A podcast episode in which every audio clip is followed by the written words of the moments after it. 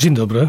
Słuchają Państwo podcastu Obserwatora Finansowego, portalu, z którego mogą się Państwo dowiedzieć więcej o kierunkach i trendach rozwoju gospodarki i myśli ekonomicznej w Polsce i na świecie.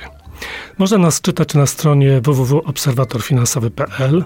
Ja nazywam się Maciej Danielewicz, jestem redaktorem naczelnym portalu Obserwator Finansowy. Rozmawiam dziś z panem profesorem Bogdanem Góralczykiem z Uniwersytetu Warszawskiego na temat wojny. Chodzi o wojnę handlową. Pytanie, czy to już wojna, czy jeszcze spór i czy handlowa, czy bardziej geopolityczna, z naciskiem na polityczna. Od ponad roku, a nawet niemal od półtora roku jesteśmy świadkami silnego sporu między USA a Chinami.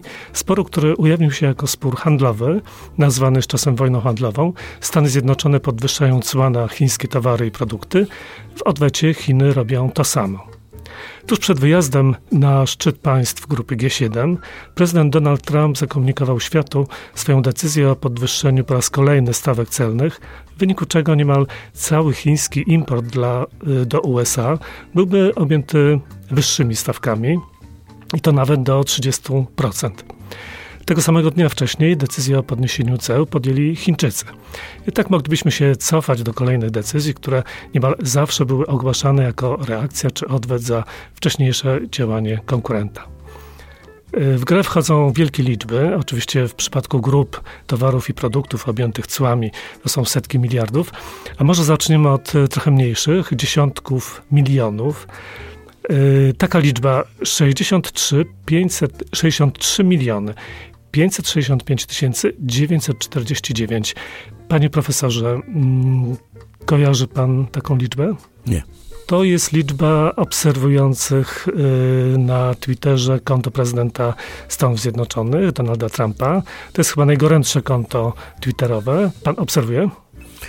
Y, nawet jak nie obserwuję, jestem na Twitterze i tak do mnie dochodzi.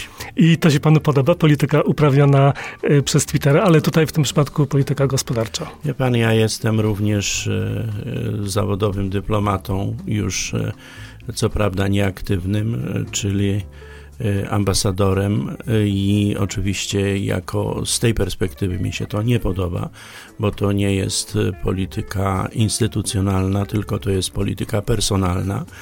Y, czasami ona przynosi duże sukcesy i może być przełomowa, ale już chociażby ten przypadek świadczy, że może być też wywrotowa.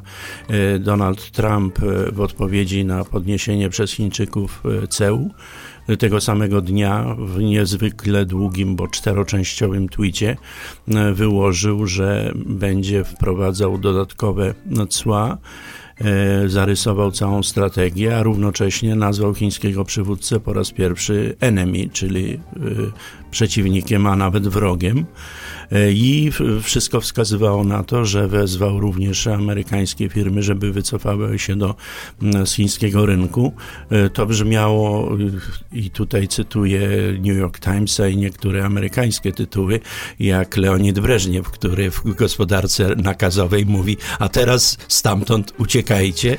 E, jednym słowem, albo Nikita Chruszczow, który w 1960 roku kazał rosyjskim, sowieckim ekspertom uciekać z Chin. I proszę zwrócić uwagę, to jest piątek, a w poniedziałek już jest szczyt G7, na zakończenie którego jest konferencja prasowa i Donald Trump się z tego częściowo wycofuje.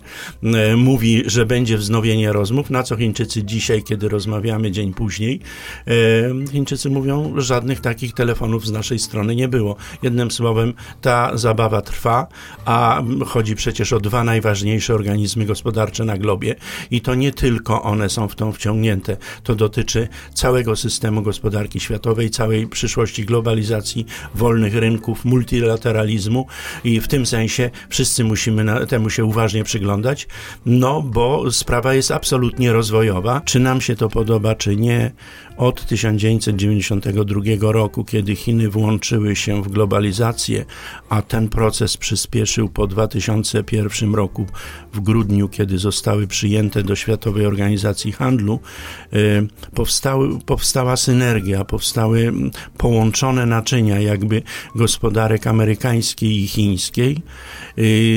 W efekcie, jeżeli weźmiemy takiego smartfona, to my do końca nie wiemy, ile tam jest myśli pewnie więcej amerykańskiej pracy i półproduktów e, chińskich. Wspomniał pan o tej myśli amerykańskiej. Właśnie prezydent Trump zarzuca Chińczykom, że oni korzystają z tej myśli amerykańskiej e, trochę zanadto, trochę kradnąc technologię, czy wykorzystując no nie trochę, tylko swoje. na całego. On mówi, że my mamy sytuację taką w ostatnich kilku latach, że e, amerykańskie ujemne saldo handlowe w, handlu z Chinami sięga 500 miliardów dolarów rocznie.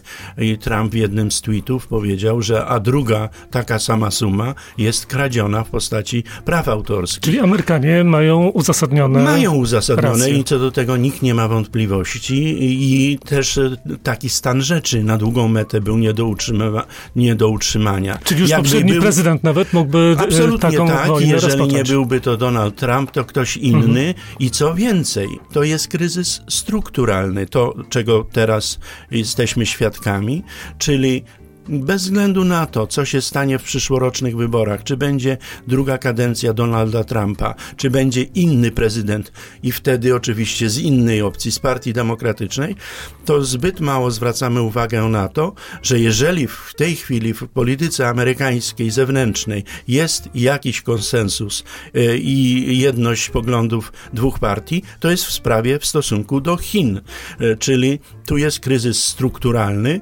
e, który polega już nie tylko na wojnie handlowej czy celnej, bo do tego doszła wojna technologiczna. W Polsce łatwo to wyjaśnić jednym słowem Huawei, e, bo to się rozniosło i jest u nas e, czytane, a do tego dochodzi jeszcze wyścig zbrojeń militarnych, bo Chiny się gwałtownie zbroją. Do tego dochodzi kwestia Tajwanu, bardzo rozbuchana i gorąca kwestia Hongkongu, Morze Południowochińskie, bo Chińczycy wyszli z tymi dwoma jedwabnymi szlakami, y, które spowodowały, że Amerykanie się obudzili, zrozumieli, że są dotychczas hegemonem, a nagle im pretendent szybko wyrasta y, na oczach przy ich współpracy i współdziałaniu. Często zarzuca się Amerykanom, że chcą zerwać globalne łańcuchy dostaw, które dobrze, efektywnie funkcjonowały w ciągu ostatnich kilkudziesięciu lat.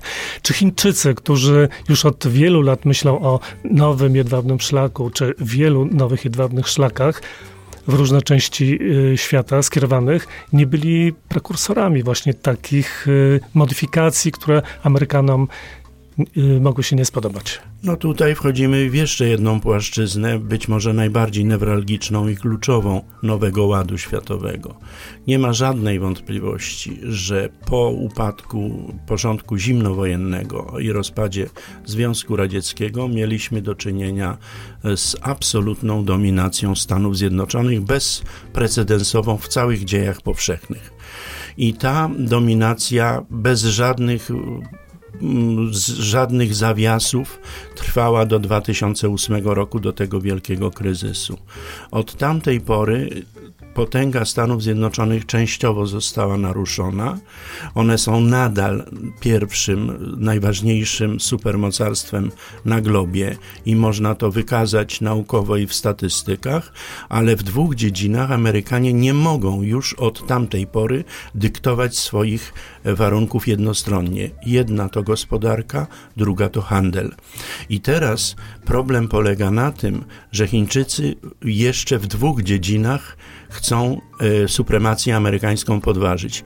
Pierwsze w technologiach, wysokich technologiach, a chociażby Huawei wyprzedził w szybkości przesyłania informacji firmy amerykańskie, czyli to wyzwanie jest potężne, i w tych jedwabnych szlakach, które, zwróćmy uwagę, bo to ważne, obydwa są skierowane do Europy, Europy Zachodniej. Na dodatek, co niezmiernie ważne i w Polsce powinno być podkreślane, ten lądowy zmierza przez Polskę, bo jego docelowe porty są w Niemczech, w krajach Beneluxu, we Włoszech czy we Francji. I Polski się ominąć nie da, cokolwiek by Viktor Orban na Węgrzech czy Miloš Zeman w, Czech w Czechach robił, to jednak Polska jest z punktu widzenia interesów chińskich najważniejsza.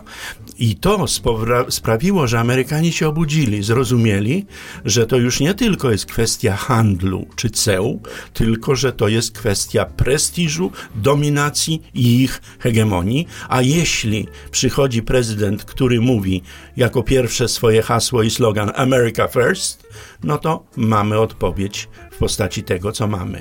Wróćmy jeszcze na chwilę do szczytu G7. Niedawno skończył się szczyt grupy państw siedmiu, kiedyś określało się siedmiu najbardziej uprzemysłowionych, najbogatszych krajów świata, o największych gospodarkach. W tej chwili to już nieprawda. Yy, tak naprawdę trzeba by zaprosić Chiny, Chiny trzeba by Indie. zaprosić Indię, tak pewnie jest. Brazylia jest bardzo dużą gospodarką. Dlaczego prezydent Trump na przykład deklaruje w przyszłym roku Stany będą gospodarzem y, szczytu G7 y, zaproszenie Rosji na przykład, a dlaczego nie Chin? Przecież Chiny są równorzędną prawie gospodarką.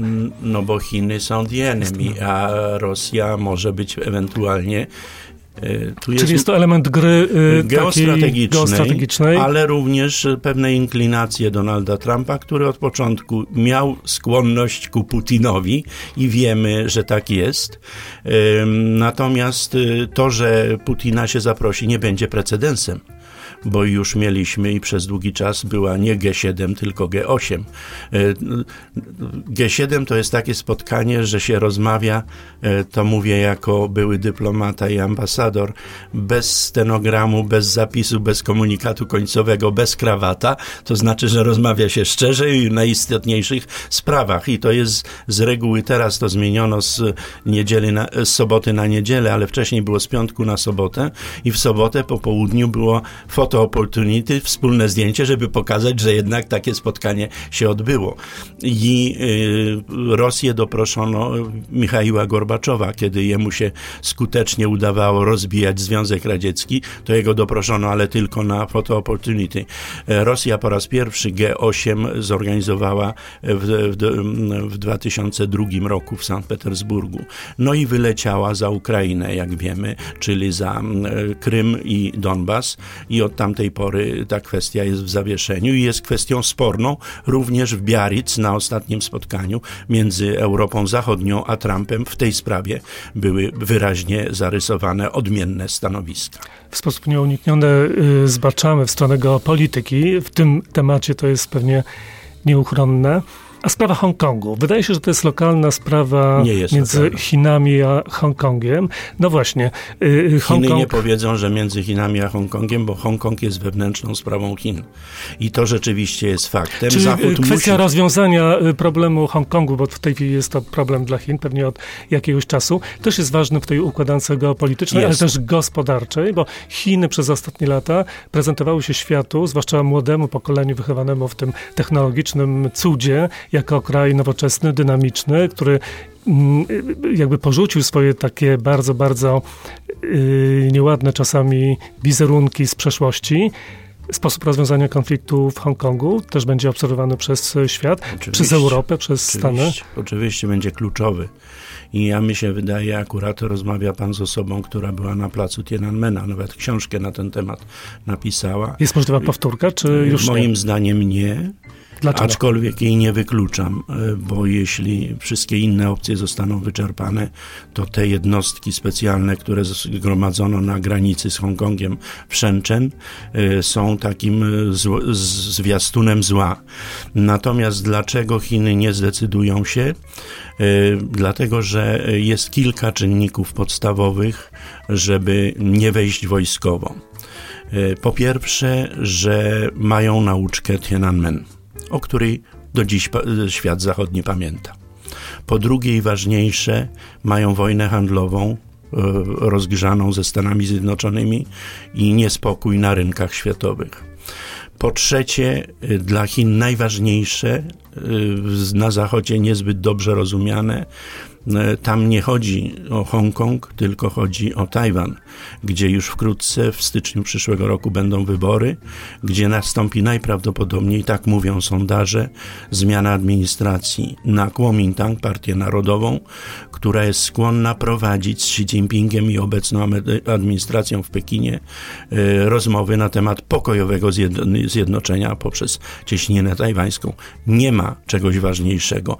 Jak prowadzić rozmowy o formule jeden kraj, dwa systemy z Tajwanem, kiedy przed chwilą by się spacyfikowało zbrojnie i siłą militarną Hongkong. W tym sensie to też wykluczam. Kolejny element jest natomiast taki, że Hongkong walczy o bardzo ważne sprawy. To nie jest błahe, dlatego że Hongkong został wkomponowany w chińskiej strategii Pekinu, że będzie jednym, jedną częścią tylko wielkiego megalopolis, czyli za chwilę upodobni się do Shenzhenu, a on nie chce być strefą wolnego handlu, Ale pozbawioną wolności, pozbawioną tego blichtru kosmopolityzmu i, te, i wszelkich mhm. wolności, które nadal posiada a y, perspektywa ta budowania tego megalopolis jest już faktem, bo już powstał ten 55-kilometrowy most ponad falami morza, który łączy niektóre organizmy y, te miejskie w tym Hongkong czy Makao e, i tworzy jedność. Do tego dobudowuje się szybko sieć metra, która ma to połączyć, czyli to jest realne. Wreszcie Hongkong przystąpił i jest specjalnym regionem autonomicznym wewnątrz Chińskiej Republiki Ludowej, ale jest jednym z najbardziej, o ile nie najbardziej rozwarstwionym organizmem na globie. Jest najbardziej liberalny. W Heritage Foundation podaje, które gospodarki są najbardziej otwarte otwartej, liberalnej Hongkong w cuglach przez lata wygrywa, ale równocześnie mm, Hongkong y, jest y, współczynnik Giniego sięga tam 0,7. 0,4 to już jest granica wybuchów społecznych, więc należy się dziwić, dlaczego młodzież w Hongkongu do tej pory wytrzymała i nie wyszła na ulicę, bo nie ma szans. Y, na przykład apartament w Hongkongu kosztuje kilkakrotnie więcej niż w Nowym Jorku, a mówi się, że w Nowym Jorku ceny nieruchomości są najwyższe. W tym sensie tam są bardzo różne przyczyny również po stronie Hongkongu, dlatego nie mogę wykluczyć rozwiązania siłowego, bo i Hongkongczycy nie ustąpią, ale Pekin nie ustąpi na pewno, bo bez tego nie zrealizuje swojego chińskiego marzenia. E, Chinese Dream, Zhong Kuomeng które jest podstawowe dla Xi Jinpinga, no i całej strategii nie zrealizują powolnego skupiania chińskich ziem. W 1997 roku Chiny przejęły kontrolę nad Hongkongiem, w 1999 przejęły Makao, które jest już w tej chwili większym ośrodkiem hazardu niż Las Vegas i kto tam gra? E, członkowie komunistycznej partii Chin e, się tym hazardem zajmują. I nie będzie domknięcia tego procesu, nie połączy się e, dwóch organizmów chińskich, czy z Chinami w nazwie, to znaczy Chińskiej Republiki Ludowej, z Republiką Chińską na Tajwanie. Dlatego moim zdaniem garnizonu wojskowego do Hongkongu się nie wprowadzi. Y, Europa pójdzie Y, gospodarczo bardziej z Chinami, czy ze Stanami Zjednoczonymi? No to jest y, trochę jak ty kogo kochasz bardziej, czy mamusię, czy tatusia. Teoretycznie jesteśmy częścią świata zachodniego i cywilizacyjnie i nawet sojuszniczo w ramach NATO, więc w ogóle nie byłoby tego pytania. Tyle, że mówimy wojna handlowa Stanów Zjednoczonych z Chinami, ale kto jest również ością i problemem dla Donalda Trumpa? No Niemcy są. Y, jako zbyt silna gospodarka i ci, którzy sprzedają zbyt dużo BMW i Audi do Stanów Zjednoczonych. Prezydent czyli... Trump powiedział nawet, że dąży do tego, żeby Mercedesy nie jeździły po ulicach Nowego No właśnie, czyli tu mamy problem i y, równocześnie Chińczycy już tutaj do nas przychodzą, już tutaj są, już tutaj inwestują i będziemy mieli trudny problem, y, kogo wybrać. Ja uważam, że dobrze by było Polski to na jak najbardziej dotyczy, y, bo jesteśmy jednoznacznie y, po jednej stronie czy tej amerykańskiej rozmawiamy na chwilę przed kolejną już przecież drugą wizytą Donalda Trumpa w Warszawie, co jest znaczące, dla, szczególnie dla naszego regionu, ale równocześnie pamiętajmy, że to w Warszawie Chińczycy w kwietniu 2012 roku ówczesny premier Wen Jiabao ogłosił 16 plus 1 tę strategię dla naszego regionu, która się zamieniła w 17 plus 1 i że ten jedwabny szlak lądowy, o czym mówiłem, idzie przez Polskę, czyli my tutaj y, tego nie powinniśmy ignorować, jakoś to konsumować, czyli rozwaga po naszej stronie i umiejętność kalkulowania swoich interesów, bo przecież interesy czy amerykańskie, czy chińskie będą ich interesami, a nie naszymi, ale my powinniśmy coś na tym ugrać. Publicyści w różnych częściach świata zastanawiają się, kiedy nastąpi porozumienie amerykańsko-chińskie. Tylko pytanie, czy mm, w sprawach handlowych rzeczywiście, jeśli założymy, że to jest e, na pewnym poziomie spór handlowy, Stanom Zjednoczonym zależy na porozumieniu, czy bardziej na trwałym właśnie osłabieniu Chin, tak żeby Chiny nie mogły być konkurencyjną i gospodarką, i konkurencyjną siłą geopolityczną na świecie. Jak pan sądzi? Jaka, jaka jest, y, powiedzmy, najbliższa przyszłość? Dalszej nie możemy, co prawda, przewidzieć, ale w najbliższym czasie, w tym roku, w przyszłym roku y, do jakiegoś porozumienia dojdzie, czy jednak to będzie taki konflikt eskalowany, czasami mm, będzie mowa o porozumieniu, czasami trochę zaostrzenie? Ja już w czasie naszej rozmowy użyłem pojęcia kryzys strukturalny kryzys strukturalny Czyli z natury rzeczy jest trwały, aż do momentu, kiedy? Aż do momentu, aż się przejaśni, kto będzie prawdziwym hegemonem. Jak pan sądzi? Y, trudno mi przewidzieć, bo to jest zbyt dużo niewiadomych. Gdybym odpowiedział na to pytanie, dostałbym y, nie tylko order od pana, ale ze dwa Noble. Y, A jak pan czy... sądzi, czy to jest wojna handlowa, czy właśnie to jest nie, wojna to jest, technologiczna i wojna geopolityczna? To chciałbym powiedzieć, że my często upraszczamy, to nie jest już żadna wojna handlowa, to jest wojna o hegemonię, prestiż i priorytet na światowej scenie, czyli znacznie coś głębszego, bardzo wielowymiarowego i podam tu jedno nazwisko, Michael Pillsbury. E, to jest jeden z najlepszych amerykańskich specjalistów zajmujących się od 40 lat, e, wypisz maluje jak ja, Chinami, który jest teraz jednym z najbliższych doradców obecnej administracji Białego Domu i on napisał przed kilku laty w odpowiedzi na ogłoszenie przez Chińczyków dwóch jedwabnych szlaków, że e, Chinom i Stanom Zjednoczonym zaproponowano stuletnią wojnę wojnę, 100 Years War i to właśnie jest to. I to właśnie On właśnie o tym napisał i mm, ma tego świadomość, bo ma też wiedzę, a z kolei odpowiedzią Chińczyków jest co? Xi Jinping sam ogłosił, że będzie to wielki, nowy, długi marsz, kiedyś w, w latach 30. E, chińscy komuniści uciekając przed armią Kuomintangu przeszli przez całe Chiny. Czyli z obydwu stron mamy sygnały wyraziste i jasne, że to nie jest krótkotrwała sprawa, że to jest sprawa poważna i e, zarysowana na wiele lat, oby nie dekad, bo to nie będzie dobre. Natomiast ja bym bardzo chciał i wiem, że strona chińska też by chciała, ale nie ustąpi od pryncypiów, więc to jest pytanie, e, ile ustąpi, żeby porozumienie było. Dlatego, że dla Chińczyków ważniejsze są cele wewnętrzne. Oni chcą wprowadzić nowy model rozwojowy i to za chwilę do 2025 2021 roku a potem e, zrealizować swoje, swoje zamierzenie wielkiego renesansu. Nie będzie żadnego chińskiego renesansu, jeśli jest ciągle wojna handlowa na tapecie. I to jest pytanie, e, czy się dogadają, czy nie, nie wiemy. Na razie wydaje się, że mamy do czynienia z takim mm, przyglądaniem się gigantów i trochę tak, takimi potyczkami, które jeszcze nie są mm, może taką wojną totalną, tak? To są, to są bardziej właśnie takie wzajemne reakcje i przyglądanie się, w jaki sposób można konkurenta osłabić. Chyba y, takiego łatwego podsumowania nie ma, tak jak pan profesor powiedział. Nie ma podsumowania, ale czekamy na rozwój sytuacji, tak?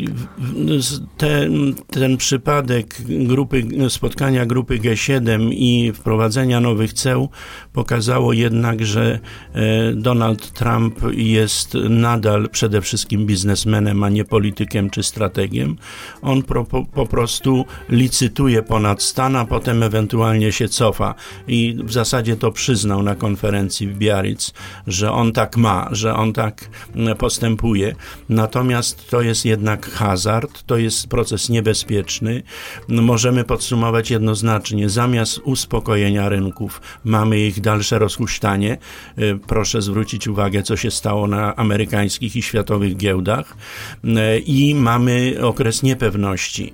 I jeszcze jedna, jeden element, że to już nie jest tylko podszczypywanie się. Te cła już obowiązują, a od 1 września będą obowiązywały dalsze, a od 1 października mają obowiązywać wszystkie. Czyli jeżeli się nie dogadają w ciągu miesiąca, to my już odczuwamy to bezpośrednio. Czyli to już nie jest podszczypywanie się, to już jest realna polityka z realnymi kosztami i idzie to w złym kierunku, eskaluje w niedobrym kierunku. Y, no tak, będziemy obserwować. Niedługo prezydent y, Donald Trump przyjedzie do Polski. Być może w Polsce również usłyszymy jakieś y, sygnały związane z tą globalną, no powie na pewno, żeby Huawei nie, nie, stosować, żeby wyjąć z naszej kieszeni. Jak był w Wielkiej Brytanii, to powiedział. Czy Brytyjczycy się do tego zastosowali? A to już jest inne pytanie. No właśnie, czyli jakby zgodnie tutaj z naszymi zwyczajami obserwatora finansowego, my będziemy od strony redakcji obserwować. Pan profesor zapewne też. Jak dam radę, pan, to będę wspomagał. Bo robi pan to mm, od y, długiego czasu bardzo dokładnie i precyzyjnie, jeśli chodzi o diagnozę sytuacji i wnioski. Bardzo dziękuję za rozmowę. Ja też dziękuję. Naszym gościem był pan profesor Bogdan Guralczyk z Uniwersytetu Warszawskiego. Artykuły pana profesora mogą państwo również y, przeczytać na portalu obserwatorfinansowy.pl. Zapraszam do kolejnych podcastów i do naszego serwisu. Dziękuję.